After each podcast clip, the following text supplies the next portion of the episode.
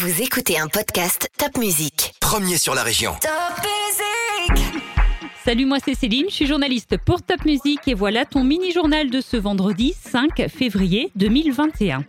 On lutte toujours contre la Covid-19 et le gouvernement a mis en place cette semaine une nouvelle mesure. Les centres commerciaux de plus de 20 000 mètres carrés sont fermés.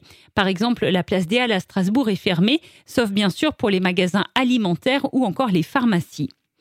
À cause de ce sacré virus, une école a aussi dû fermer ses portes à Strasbourg pendant une semaine et des enfants ont été placés en isolement. Ça veut dire qu'ils doivent rester chez eux à la maison pendant sept jours, le temps de voir s'ils ont attrapé le virus ou non.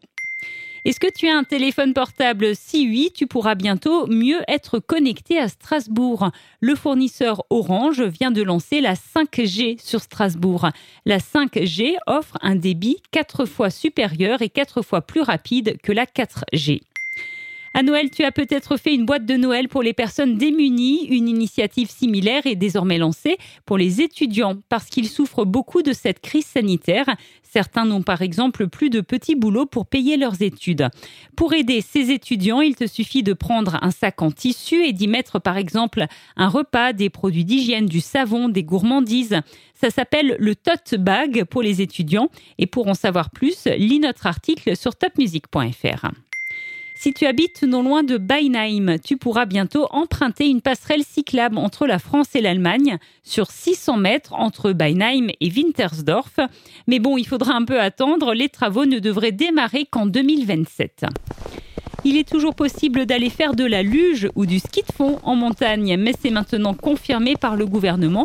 Les remontées mécaniques ne rouvriront pas en février dans les stations de ski.